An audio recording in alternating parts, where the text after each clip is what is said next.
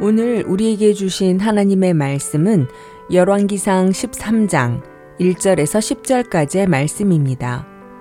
보라 그때에 하나님의 사람이 여호와의 말씀으로 말미암아 유다에서부터 베델에 이르니 마침 여로보암이 제단 곁에 서서 분양하는지라 하나님의 사람이 제단을 향하여 여호와의 말씀으로 외쳐 이르되 제단아 제단아 여호와께서 이와 같이 말씀하시기를 다윗의 집에 요시야라 이름하는 아들을 낳으리니 그가 내 위에 분양하는 산당 제사장을 내 위에서 제물로 바칠 것이요 또 사람의 뼈를 내 위에서 사르리라 하셨느니라 하고 그날에 그가 징조를 들어 이르되 이는 여호와께서 말씀하신 징조라 재단이 갈라지며 그 위에 있는 재가 쏟아지리라 하매 여로보암 왕이 하나님의 사람이 베델에 있는 재단을 향하여 외쳐 말함을 들을 때에 재단에서 손을 펴며 그를 잡으라 하더라.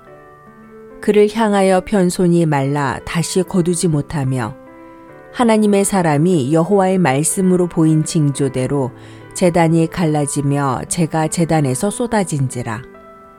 왕이 하나님의 사람에게 말하여 이르되 청하건대 너는 나를 위하여 내 하나님 여호와께 은혜를 구하여 내 손이 다시 성하게 기도하라. 하나님의 사람이 여호와께 은혜를 구하니 왕의 손이 다시 성하도록 전과 같이 되니라. 왕이 하나님의 사람에게 이르되 나와 함께 집에 가서 쉬라. 내가 내게 예물을 주리라.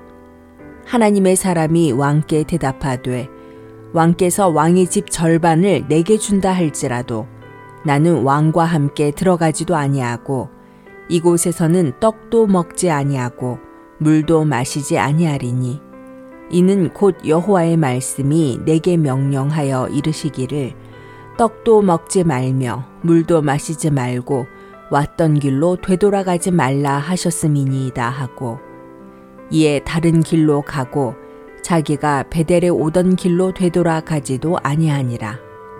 아멘.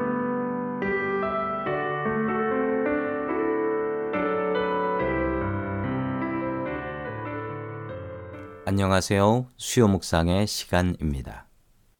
르호보암의 어리석음 때문에 이스라엘은 남과 북으로 나뉘게 됩니다. 남유다는 겨우 두 개의 지파만 참여했고 북이스라엘은 열 개의 지파가 참여했습니다. 북이스라엘의 지도자는 여로보암이었습니다. 하나님께서는 그를 지명하여 북이스라엘의 왕으로 세워 주셨습니다. 사람들은 원수를 바위에 새기고 은혜를 강물에 새깁니다. 은혜는 흐르는 강물에 새겨서 바로 잊어버리고 은혜 없이 살아갑니다. 반대로 나의 섭섭함과 분노는 바위에 새겨서 잊지 않고 용서하지 않고 기억합니다. 바로 여로보암이 그런 류의 사람이었습니다. 하나님의 은혜로 왕이 되었지만 그는 하나님의 은혜를 잊어버립니다. 이방 우상 재단을 만들어서 이스라엘 백성들이 우상 숭배하게 만들었습니다. 하나님의 집이라는 거룩한 땅 베델에 우상 재단을 만들었고 자기도 거기서 스스로 분양하고 있었지요. 바로 그때 하나님께서 보내신 사람이 와서 여로보암에게 경고했습니다. 이 재단은 모두 무너질 것이고 하나님께서 심판하실 것이다. 그러자 화가 난 여로보암은 이 선지자를 잡으려고 했고 하나님의 징벌로 여로보암의 멀쩡한 팔이 마비되어 움직이지 않게 되었습니다. 겁먹은 여로보암은 하나님의 사람에게 자신의 몸이 회복되게 해달라고 간청을 했지요.